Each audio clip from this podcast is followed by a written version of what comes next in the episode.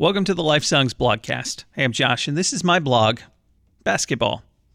I was shooting some baskets with my kids, Kaylee and Ben, and well, it had been a while.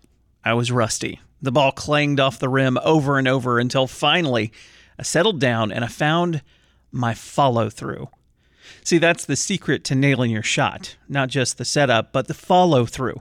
And that got me thinking about other things in life that take a little warming up before you're rewarded with a swish instead of a clang. I've been so impressed and so grateful for the follow through of the LifeSongs family who committed to give during our fall shareathon. Faith in action. You didn't speak empty words of support. You're stepping up to the line and trusting God to provide as you follow through on your promise. It's amazing to see. It's powerful to be a part of this ministry family, sharing God's love with Southeast Louisiana and the whole world. What other ways can we follow through in life?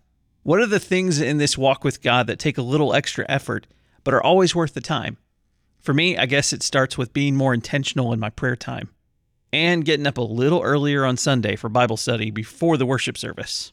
How about you?